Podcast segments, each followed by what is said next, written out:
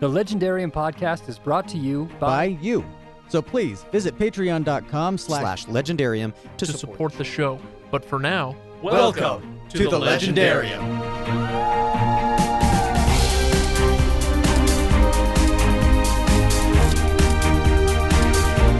Oh, he's very important, but we don't know the full Right. shape of why yet. Yeah. That sounds like a movie that's going to win a future Oscar. The full shape of why. Ooh. Yeah. Okay, go on, Ryan.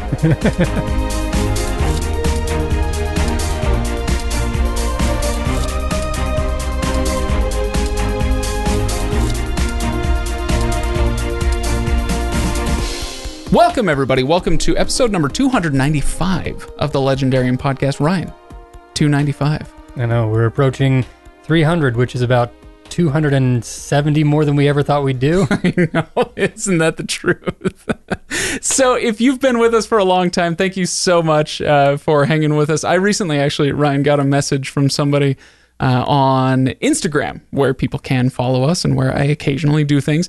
Um, and they said that they had been with us, I'm not kidding, since episode four. I saw the I saw them that message I think on Instagram. Yeah, yeah. No, I, I followed up. I was like, I was like, are you serious? Episode four, and they're like, yeah, no, for real. They they've been listening to us for over six years. Man, that's that is some serious commitment and possibly need of commitment. So, Well done. thank you. Thank you. All right. So today's episode, we're talking about the fifth season again. So if you have not uh, listened to our first episode of the fifth season, I would encourage you to go back and do so. Uh, I'm going to do, you know, the, the whole the insults and the the recap and all the regular stuff in that episode. In this one, we're coming back to it just because there are a few uh, items of unfinished business. I am Craig Hanks, your host. I've already talked with Ryan over there. Hi, Ryan. Hello, everyone. And Sara, my lovely wife, returns. Hello. Thanks for having me. Well, uh, you know, it's your fault that we're here in the first I, place. so, of I course, know. we're going to I have feel that responsibility in a big way. So, uh, before we get started talking about the fifth season, uh, I just want to remind everybody to go to patreon.com slash legendarium to support the show. And I wanted to send a heartfelt thank you to those who have done so. Uh, it's been it's been a heck of a year so far, and there are a shocking number of you who have supported us financially throughout all of this uh, crazy year. So thank you, thank you so much for doing that.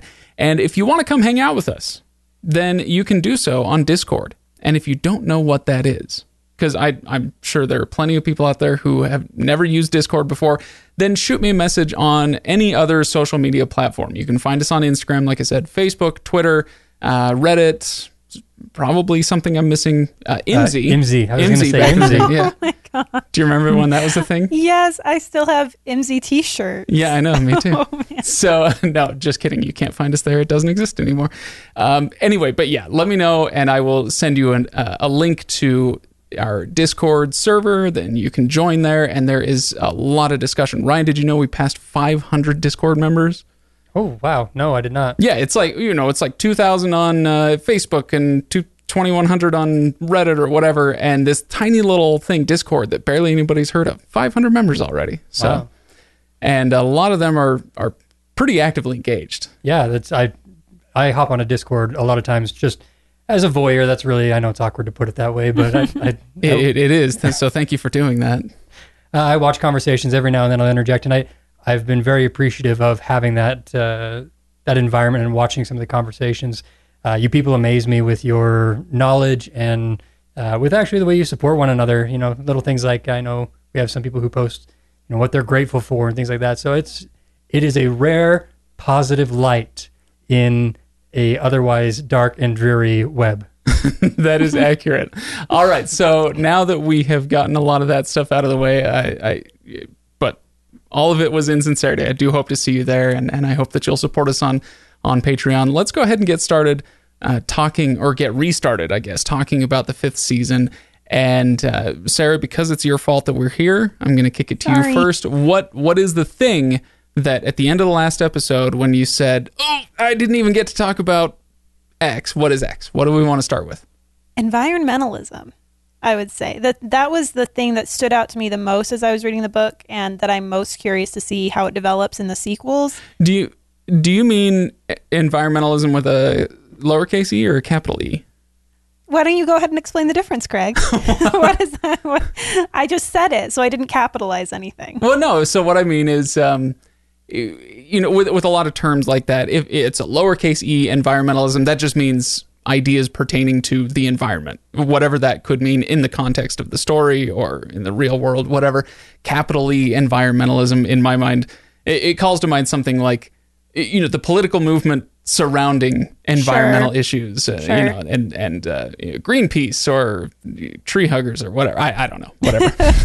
Clearly, you're very informed. I'm I am. Awesome. uh, I, I'm actually a member of many of those organizations. oh yeah, obviously. we can't stop the mailings coming through our, through our uh, mailbox. But no, I I don't know if it's capitalized or not. I think that might remain to be seen with the sequels. You know whether the points that seem to be really important in the fifth season get complicated going forward. I I don't know, but certainly there's there's this underlying the, basis of the novel is we live in this world that has been physically ravaged. The Well, I mean, landscape- it's called the Broken Earth trilogy. right. Right. It, it's it's broke. It is broken, and going there are so many um, so many passages in the book that are really that, that really touch on that. And anyway, it was just a, a very thought provoking aspect of the book for me, and so I was a little disappointed we didn't get to talk about it the first time around, and maybe maybe we'll get to examine it a little more right now. well, yeah. Go ahead. What do you? So, what do you want to examine? What do you want to explore with this issue? Well, one thing we could talk about, I guess, is this this idea of Father Earth. She talks a lot about Father Earth, and that was striking to me, given that we come from a culture where Mother Earth is the standard. Uh huh. And there are a few references in the book when it talks about, you know, there was a mother once, but it's just, but we don't know what happened to her. And so I wonder, did that stand out to to you all? And did you do you make anything of it? It it did uh, a little bit to me, and I for me I realized that I believe that decision was made because of the fact that the Earth is vengeful and angry, and the shift in tone there, where that is tends to be more of the a masculine trait, and if a society, you know, give it time or whatever, goes through something uh, huge upheaval like they like they do in this in this story, and they start talking about their creative force, and in the past it's been Mother Earth.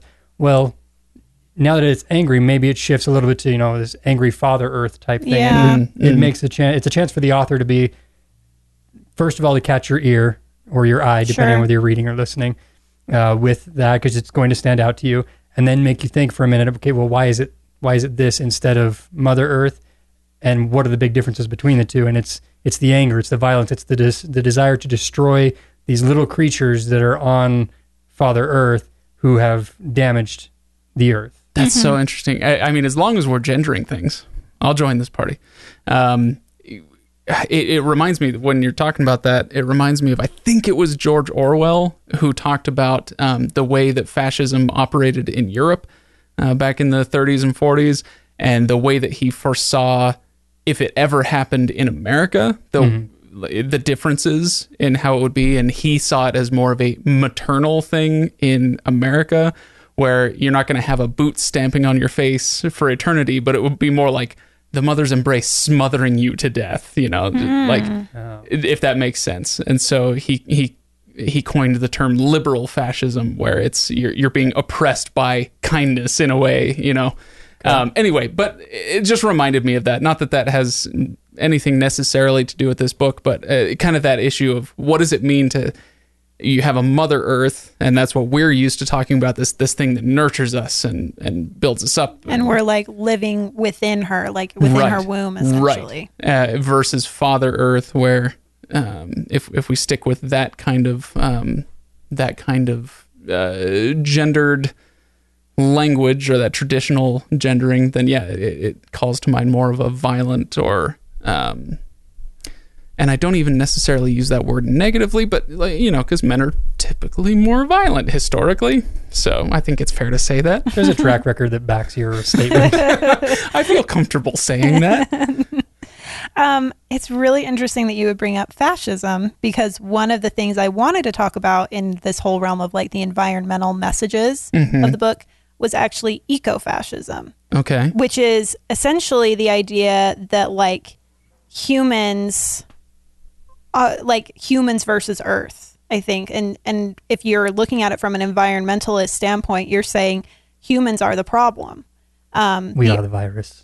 exactly. I was just gonna say it came up a lot, especially at the beginning of of COVID, like really taking off around the world. A lot of people were saying either tongue in cheek or very, you know, sincerely, like humans are the virus. If you start to see, you know, humans staying home more, like factories, you know, shut, shutting down for a while in China, like look how clean the air is. You know, dolphins returning to the, Oh, man. which wasn't even true, the dolphins thing, but What? y- No, that was yeah. It was, it was all. my heart. I was holding on to that this year. you're one ray of hope. Oh no, I'm so sorry. uh, deep faked again. those dolphins. And so, like that, but that seems to be very, very much the message that undergirds a lot of the story in the fifth season. There was a passage that really spelled it out that I wanted to read. Um, according to legend, Father Earth did not originally hate life. In fact, as the lorists tell it, once upon a time, Earth did everything he could to facilitate the strange emergence of life on his surface. He crafted even, predictable seasons, kept changes of wind and wave and temperature slow enough that every living being could adapt, evolve, summoned waters that purified themselves, skies that always cleared after a storm.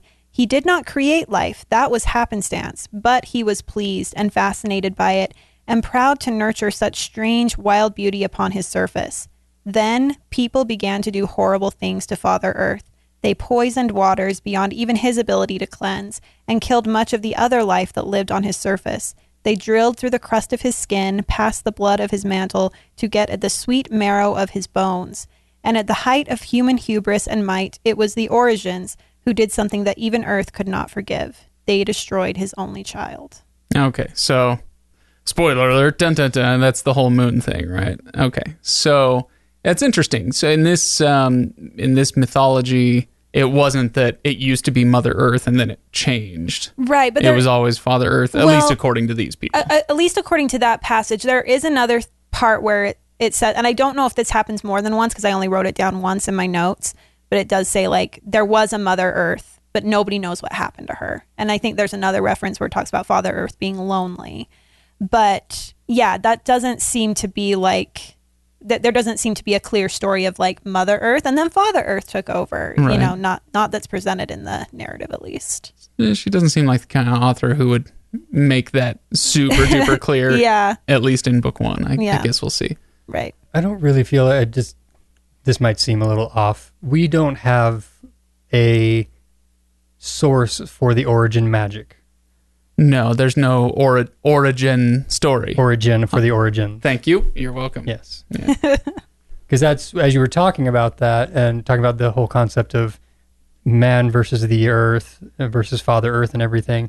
Um, in a very literal sense, the magic system is them fighting against Earth's actions to Right. destroy them. Yeah. It's, it's very literal um, in this sense. Um, and it kind of got me thinking about well, do we know where that came from? Is this one of those story pieces where you know they they were working together and then things fell apart?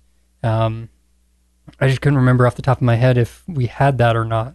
Um, so Yeah, I I- it does bring up the question of like, you know, assuming that this story is true, accord and and according to their worldview, it is. You know, it is true that this is this is what Father Earth did. Like that, it started out with a peaceful, supportive existence, and then it all went to hell.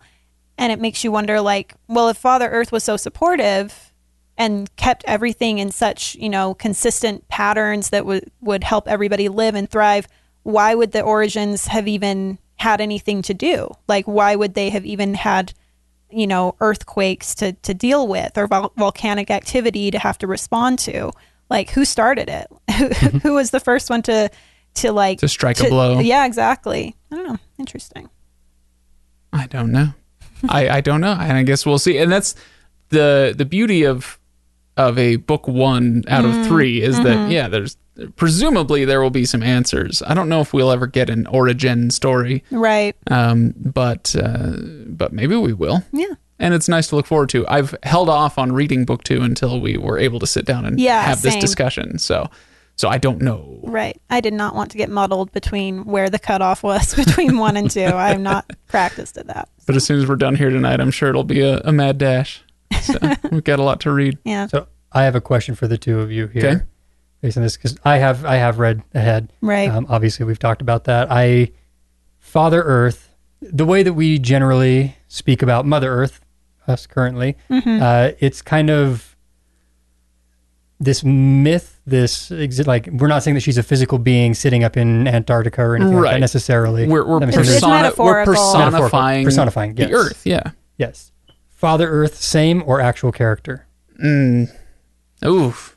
I don't know. I, it feels the same. It feels like they're talking about it the same way that we talk about Mother Earth. I think I I would disagree. I think just based on gut instinct because the the um the scripture that they have essentially I don't think Stone it's like lore. right stone lore. I don't think it's a Father Earth Mother Earth equi- equivocation. I think it's more like a Father Earth God equivocation. And Wait, to- wait, was it what? What? What? I think they the you know the society that we read about in the fifth season Yeah. thinks about Father Earth the way a lot of you know religious people think of God, not as a metaphor, but as a literal being or a literal force. Right. And I and the reason I would think that is because they do have all this mythology. Um, well, they wouldn't even call it mythology, I guess. They they have this these sacred texts Yeah. that talk about Father Earth and Sacred texts, which this might send us on a tangent, so we can come back to this, let but hey, which tangent away. have been changed apparently, Right, yes. Right, and this is one of the things that uh, Alabaster kind of lectures Syenite about. Through, I, if I'm recalling correctly, it- he's I the mean- one that that says essentially, no, you. That's not what it used to say. I saw this tablet of stone lore Mm. in another place, and Mm-hmm. and it was you know it was clear that somewhere along the line it got changed, and the fulcrum is lying to us, Sure. et cetera, et cetera. He he definitely seems the most fulcrum bitter oh yeah. uh, in the whole story. So I, I'm pretty sure that was him. Mm-hmm. Anyway, uh, shades of uh, shades of ruin. Right, Ryan. Sorry, we- we're not going to get into Brandon Sanderson stuff here, but it reminded me of that a little bit as I was reading. No, yeah, yeah. I just remember when I was going through, I kept waiting for the Wizard of Oz moment where Man Behind the Curtain, where Father Earth is, there is a there's a man or a force in me because I agree it felt too much like the way that they viewed him. It would be too easy for it to be, not too easy, but it would. I think it would be likely for it to be a physical presence, a a cabal or something like mm-hmm. this is Father Earth, or the Fulcrum has been has instigated a Father Earth version that they control or whatever. Like I kept going through those. I'm like, so is this religion or is this character? Like what what would it be? Because to them it's re- it's religion, I, I don't know. It's but for us as the readers, how do we treat this this? so we're Figure. thinking of it. We definitely come at this story from a, uh, a Western Christian perspective, and so when we think about, well, is it a, is it a character or is it you know Mother Earth, Gaia, you know, whatever this the personification of the Earth, whatever. And I would just throw out there that that's from our perspective, that's two different things, but that wouldn't necessarily Yeah. be, the, be the case. Right. You know, I'm thinking now of uh, of ancient Norse cultures where their gods were very personality driven. You know, the, these Mm-hmm. were very literal beings to them uh, that had you know that had Yeah. definite personalities and, and actions that they took and whatnot. Whereas uh, in our kind of modern understanding of christianity at least it's uh, it's very much for for most people i think uh, it's oh yeah there, there's some force in the sky that kind of uh, maybe directs things probably not. I, I don't know. It kind of just hangs out. I, but but that's not the way it was for I, most cultures Yeah, I, I lots think, of cultures I think you're right. My understanding, and it's honestly like it's hard to even find words for because it is, it's so hard to change your worldview enough to I understand that another culture would have a fundamentally different worldview, like a different way of thinking about deity or time or any of that. But um, my understanding is what you're talking about that like there wasn't this distinction or this division between like myth and reality, like Right. story and what is actually true. But I get the feeling from the way that this culture is portrayed that it's it's much more it, it's it's further along in its development, and that's not to say it's superior, but it's further along in its development because Then than than like the ancient the Norse Vikings. cultures that you're kind of keep bringing up as an example, just because they do have like criticisms of power and like the, this like all these Universities they have universities and they have like local governments and political machinations and everything like it just doesn't Eh, Machinations. machinations. okay. All right. Sorry, you stepped into that oh one. my gosh i didn't even know it That's was, it's it a was on thing. its It's, a thing around here. You can't say that. well So- i'm happy to have helped so it just doesn't seem to me like that's the kind of world we're talking about i think there there's in this world i could see there being atheists you know what i mean like Uh, oh, Father Earth doesn't exist. father earth doesn't exist or it's just a story you're telling yourself even if you're pretending to, to believe in order to like fit in or whatever mm-hmm. i don't know that that's that's my take at least Okay. All right. So, Ryan, did you have anything else on that subject, or should we move on to No, another we can one? move move on to the next. Because the one I can't remember if I said this while the microphones were live on the last episode, but I think it was after it was shut off, and we were like, "Oh, we didn't talk about this. We didn't talk about that." And I slapped my knee and said, "We didn't even get to the freaking node maintainers." Mm-hmm. yeah Okay, so oh boy. Yeah. All right.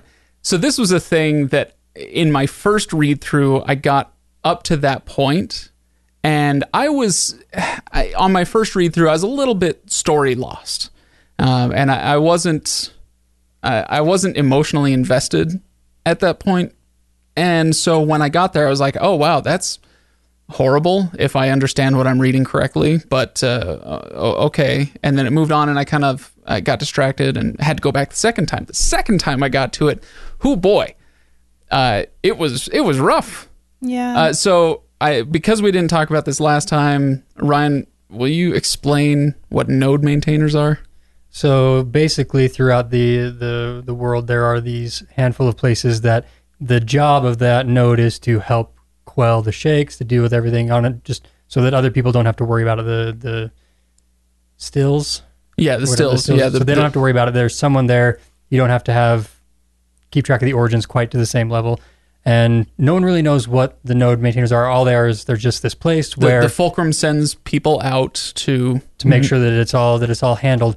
And then when we go to a node uh, in this story, um, we discover that it is basically a child who has been hooked up to a machine to run because we have we've learned earlier that even as a, a very young child, your natural instincts as an orogene uh, will quell the shakes, will deal with the things, and so they basically just turn it into a human robot hybrid thing that's It's it, it, yeah. They so they figured out a way to sap them of their uh, consciousness, Mm-hmm. uh, and so they essentially become brain dead vegetables.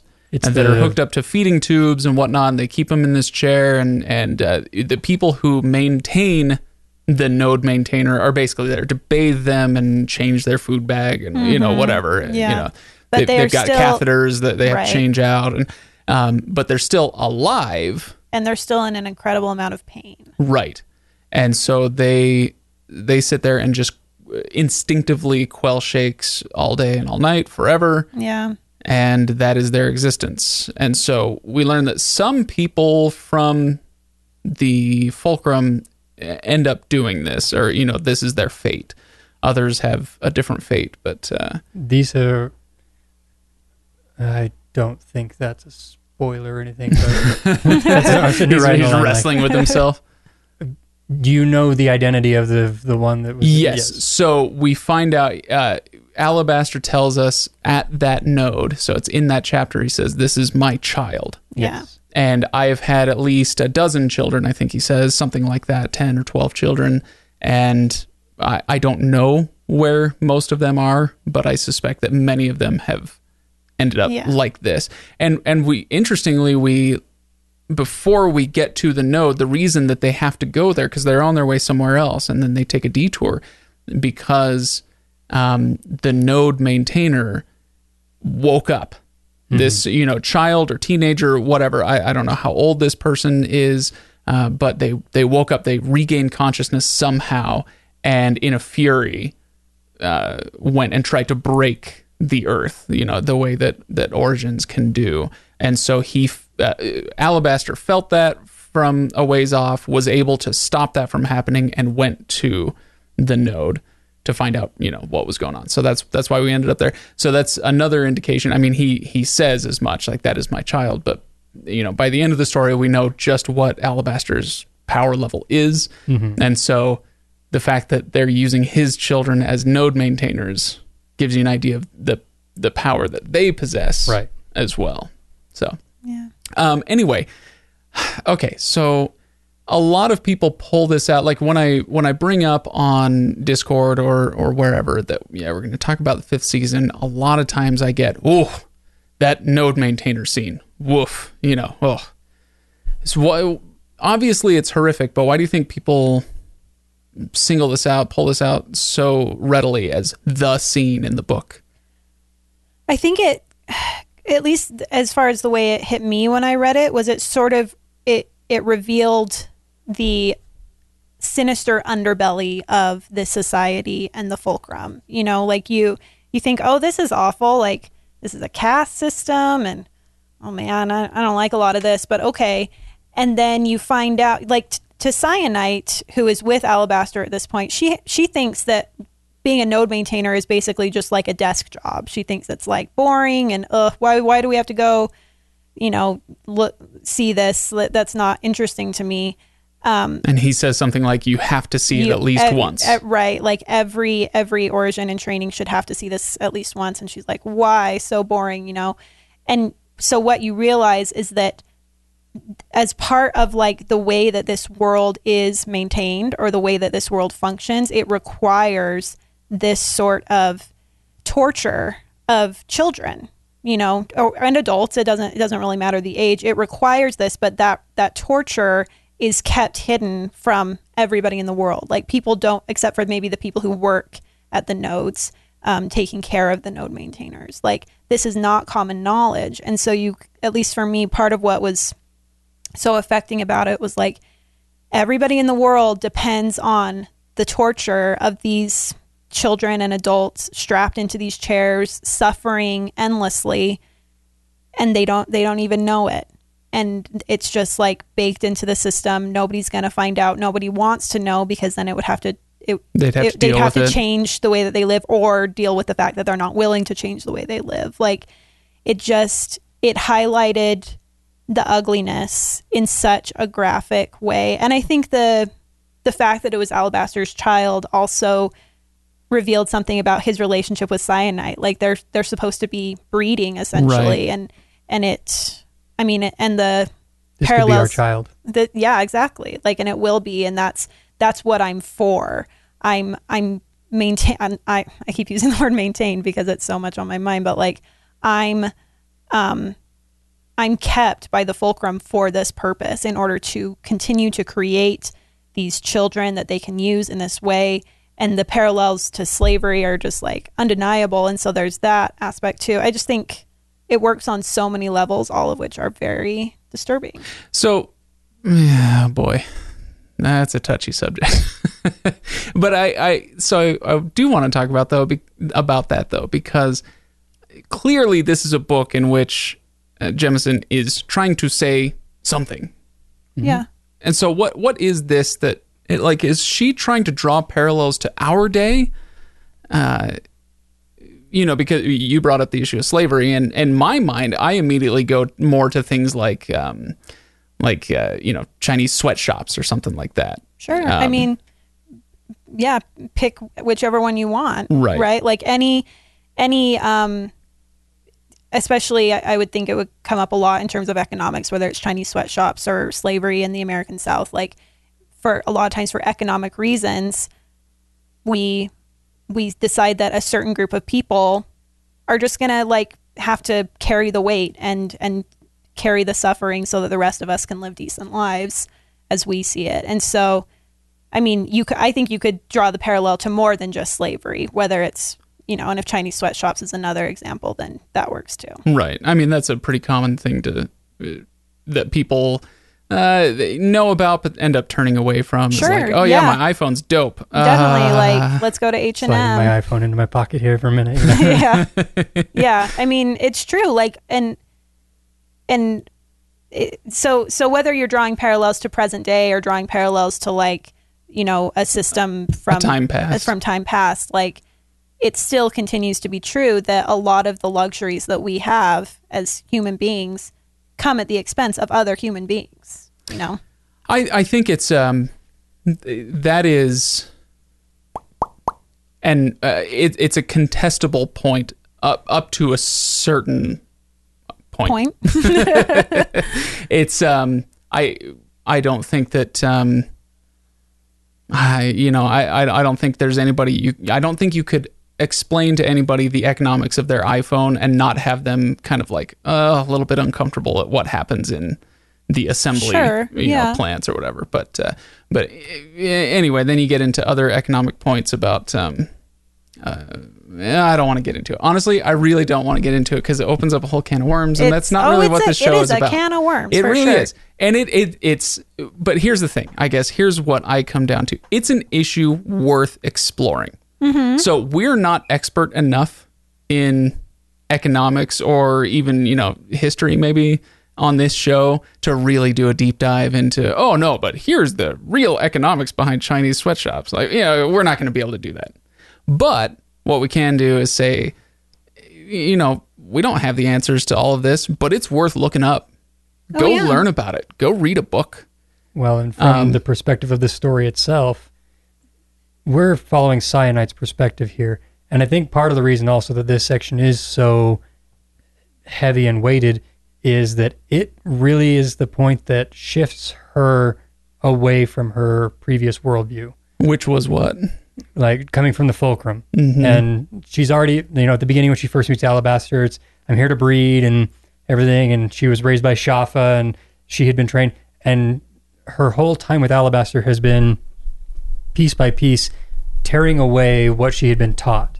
This Yeah. is the first time that the world's reality came in direct con- conflict with her fulcrum teachings enough that it made her shift. Yeah. right And so, from the perspective of the journey that you're following, this is a major step.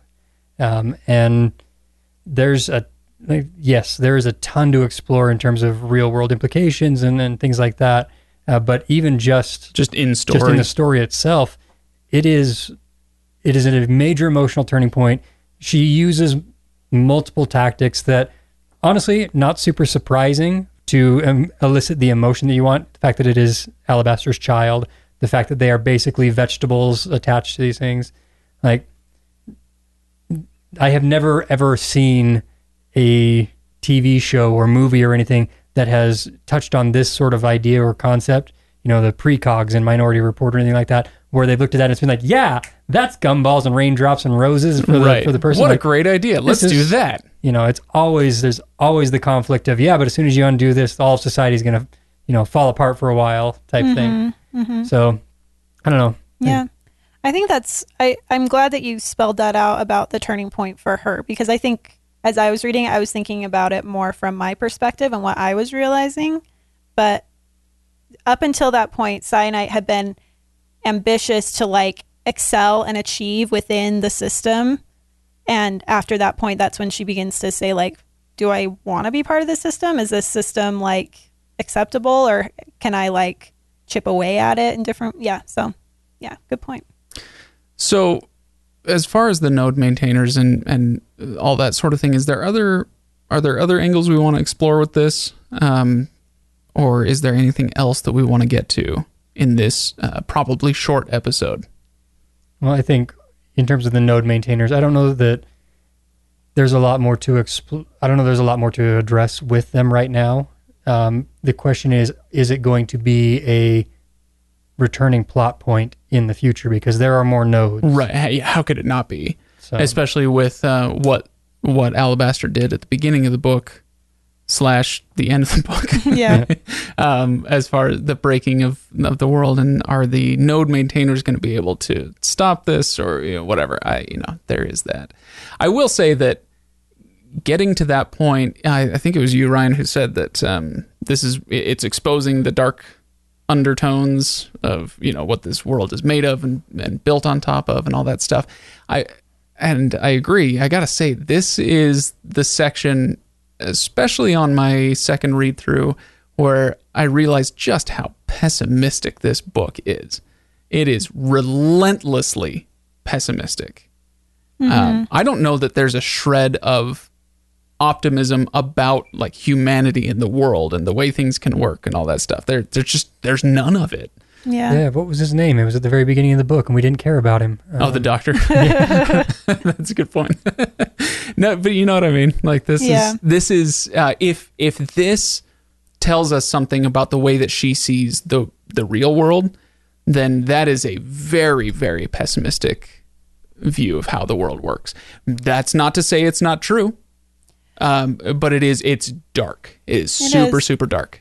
Well, and I think the, the the the the biggest takeaway for me about the book, at least lately, as I've been kind of ruminating on it, has to do with the fact that this is literally, at least as it's being presented so far, this is literally an end of the world story. It's not an end of like society as we know it, but it's literally an end of the world Of the planet. an end of the planet, a destruction of everything story that comes after so many smaller but still sizable um, destructions before it. Yeah. And so I think, you know, you, you said if, if this is reflective of Jemisin's actual viewpoint, that's that's really that's that's really sobering. I don't know that it is. You know, I don't know anything Yeah. about her really. I don't know that it is a reflection of her um, worldview, but I think it it wouldn't make sense for there to be any uh ho- for there to be like a hopeful tone when you're approaching literally the actual the actual literal full end of the world um it's like i don't know that it, it's everybody in the story has been through a lot and they come from generations and generations of people who have been through a lot like i wouldn't think that anybody would be um optimistic at this point Right. Okay. Well, I Fair enough. I think I think it's interesting. Anytime we get into the post-apocalyptic world stories or anything like that, but especially this one, the opportunity to put a lens on, and I do think that she is doing this on purpose, on modern day issues in the context when all of a sudden you get rid of certain levels of Maslow's hierarchy of needs. Like mm, mm-hmm. these people, it's literally you're back to base one and two. We're okay with doing these things when everything else is met. But now that we're down on this base level We're- we're and we're still trying to do these things, food and shelter. Food and shelter. yeah, when we're still trying to do these other things, like how much of a difference or how much of a, a change it makes to our moral compass and, and things like that. And to take for us to take a minute and say, okay, in my society, in my life right now, if I took away these things, would I still be okay with people doing X, Y, and Z? Or am I okay with the fact that I got here at this top of this pyramid on the backs of the fact that people did X, Y, and Z? Like, that doesn't necessarily mean that no, I'm not okay with it. Go tear the whole thing down. But it is something to look back and say, okay, because I recognize this, I need to change things so that when we do it in the future, it's different. And I think that that is a little bit of messaging that I have found in this series, is that it is okay to look at and say, can we do things differently uh, going forward? Hmm, okay I guess we'll find out. Is there anything else we want to bring up before we call it quits today, Ryan? Did we talk very much about, and I am so, I should have looked this up before I opened my mouth. um, her friend, the boy, when she's small, or the, no, it's the one with Essun. Oh, oh yeah, the the Stone Eater kid. Oh, Okay, just yeah, want to yeah, like, yeah. I don't, I can't just start throwing out things about him because I don't know what, what Yeah. Canada Kingdom is. Yes, the Stone Eater, whose name is going to appear in my head in just a moment. Uh, Pressure's Hoa. on. Hoa. Hoa. Oh, yeah. yeah. Did we talk? Do you guys remember talking much about Hoa and the Rock? Not I a don't think ton. we did, Not a no. ton. Because I remember There's just not a ton of information to go on But you at this do, point. it, it it becomes more and more clear, more and more clear that like oh he's very important, but we don't know the full Right. shape of why yet. Yeah. well, we get that because at the very That sounds like a movie that's going to win a future Oscar. The full shape of why. Ooh, Yeah. Okay. Go on, Ryan. um, at the very end of the book, we get Hoa talking, if I remember right. yeah. Correct. Mm-hmm. And it's one of the only times we break the perspectives of our Mhm. prior setups. And all of our interactions with him, you the reason he came to mind is because you talked about positivity in this world, Yeah. and he seems to be this odd little bright spot. It's not that he's an optimist or anything, but it's his care for Essun and his taking his, everything that he does is for her and caring for her, and I I love his character even though there's not much there. And then you watch the interactions when she goes and the uh, back is ooh, Syenite, and we have Alabaster? What? Oh, the oh, No. the obelisk? the, obelisks. You know, it, it's it's just starting to see see his interaction and how he's connected to these different pieces. I don't think we've seen that yet. It's okay. I won't go any further with that. to Very avoid things. briefly, maybe. I Yeah. don't know.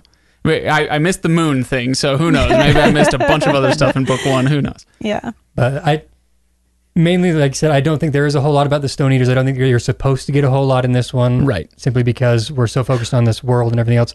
But Hoa is a character that, because he gets a point of view pers- uh, moment in this book, is someone you have to bookmark and say, "I need to be aware of him." Well, sure. I mean, Yeah. how can you not be? He's the uh, he, he's her f- focus Yeah. for most of the book, right? And I think you're right that he, while not being an optimist himself, you know, that's not necessarily the way I would describe him. Uh, describe him. He is a, a little He kind of serves a, little function. comic relief in a way, but just like in a in a very sweet way. There's a there's a tenderness about Hoa, um, and a, about the way Essun feels towards him, and and that does that that does give a little bit of relief at times from the relentless like the world is is coming to an end feel of the rest of the and it's when when I say pessimism, I'm not just talking about the world is coming to an end. I'm talking about the world sucks and it should come to an end. Right. Is kind of the Well, attitude yeah. that you get from the book. Yeah, So definitely. Well, it's it's interesting to be reading this. I, I wonder what my experience of reading this book would be like if we weren't in a pandemic. also, um, you know, because even though in a way it, it it feels more like the world is ending right now than it ever has for me before. Sure. So it's a very weird feeling just in general. But I all I keep thinking a lot about how many times figuratively speaking, the world has ended for people of all backgrounds, all times, right? The world has ended in a sense many, many times. Um, and I think a lot of times we, just in general as humans, like we come up with stories to help us make sense of what is happening in the world. And sometimes when it feels like the world is ending, the story that you latch onto is the world deserves to end. This is happening for a reason. This is a capital R reason. with a maybe? capital R. Absolutely. Let's capitalize all those letters. Let's Well, as let's Ryan likes to it. point out, Craig is a capitalist. And I'm a quite the capitalist, yes. capitalist, yes. And you know, and sometimes that's just what you what you tell yourself in order to make it make sense. yeah, And I wonder how much of that is true and, and to what extent that has been the story that this society has been telling itself for for centuries. You know, the well, Father Earth hates us, right? Father Earth is trying to get us. The world needs to end. Um, we we messed up big time, and and this is our this is our punishment for it. Like sometimes I, I think we see that happening now, even on this smaller scale. Um, so many people saying like this is this is what we get for turning away from God, or this is what we get for um, the way we've treated the earth, or whatever. Like Yeah. we're humans, we we come up with reasons for why what is happening is what was supposed to happen and what was always going to happen. the the age old question: Why do bad things happen to good people right. or people? Or people, or are we bad, or are we bad, and that's why bad things are happening to Right, us. right, right. So put yourself in Alabaster's shoes. Yeah, I'm Do good. Nah, I'm good. I don't wanna. Do does this world should this world be destroyed? Mm. Well, I think I kind of went over my answer on Yeah, with this on the last episode. I do not. Craig's not a tear it all down kind of guy. No, I, I do not hold with the revolutionary attitude uh, in almost any case. What about so. in a case like this? Do you feel like this nah, is a nope, no? nope. Okay, well, I just think I because I I mean we live together and we talk about like Sure. the, the real world and stuff, and so I understand why you would be turned off by revolutionary attitudes um, in a lot of contexts that we're actually familiar with. But in this this world seems uniquely um, uniquely bad, and I just wonder if that changes the calculus for you. Is there a point at which the system, whatever it is, is so awful that it's like, yeah, So- bit of, a bit of revolution is just what the well, doctor okay, ordered. but it, all right. So let's leave behind all the parallels. sure, yeah, Hey, we okay, just so talking about just this story. talking about this story. We're not talking about revolution. We're talking about extinction, That's true. the destruction of a planet and everything on it. Mm-hmm. No, I don't support that. no, he shouldn't do that. Call me a monster, if you will. but Craig I- just doesn't get it. do I, you know, do I like the whole idea of the node maintainers and the fulcrum and its uh, stranglehold on on information and stories and all? No, of course not. But um, let's in this in the idea of this world, the orogenes have such awesome power that if you just disbanded the fulcrum and turned loose orogenes all over the world, the chaos and death and destruction that would ensue would be catastrophic. Mm-hmm. And is it, in my mind, is it preferable to have some kind of incremental reform to make things better as time goes on? Yes, hmm. absolutely. It's, So your team Iron Man in Civil War. am I? I don't know. I don't remember. Probably. Is Iron Okay. Man the moderate on that panel?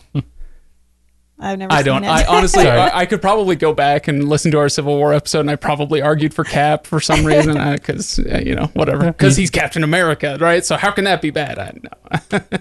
I don't remember Civil War other than that I didn't particularly care for it, so I don't know. Um, does that answer your question? No, it it, it was a joke that I think the audience got, and then we ran with it too far. So we're good. No, not not the Captain America. Oh. the, the, your original question yes, yes. It was does. that a joke?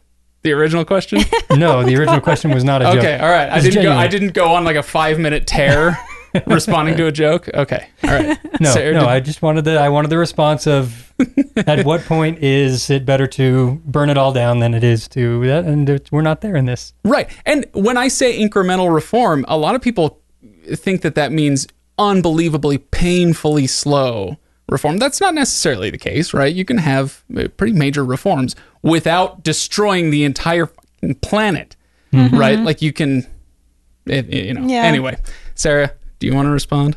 Um, I I. No. Well I I do, but my response is mostly a lot of the the sounds I was just barely making. I well uh, I don't know. I'm I'm not sure. I mean, You can I- see his point I of can see it, and and I also the thing is like well, that's why I'm, able to reject it. Of course, yeah, I can see it, yeah. and therefore, But I guess my my thinking is okay, incremental reform, like even if it's like big increments, like that that sounds great. Like let's do that. But I also when I think about it, I'm like, where would Alabama what would his pathway be to that? Like I don't I can't think of anything. This is not this is this appears to be a world where first of all, people are so on the bottom two level of the Maslow's hierarchy of needs. There's nobody that's going to be like, yeah, like I'll join your club or I'll I'll join the effort, I'll join the resistance. It's like, no, literally, I'm just trying to keep my house together and keep a, enough food so that my family doesn't starve. So like, how does he gather support? How like who are his allies in this? Who who's going to be an accomplice with him to like try to tank on the fulcrum? Like, I don't know. so because of your or his lack of imagination, we should we should extinguish life on the planet. I did not say that, Craig. I'm Okay. I'm still. I, That's why I'm just I'm just asking questions. oh really? oh really? Are you? No, I I'm just saying. I, I, that's that's not to say. Therefore, I've thought about it for a few minutes and I've decided like blowing up the planet is a good idea. I'm just saying it's all good and well to say, well, why don't you just go about it in a more moderate way or a more uh, you know cautious way or a more measured way?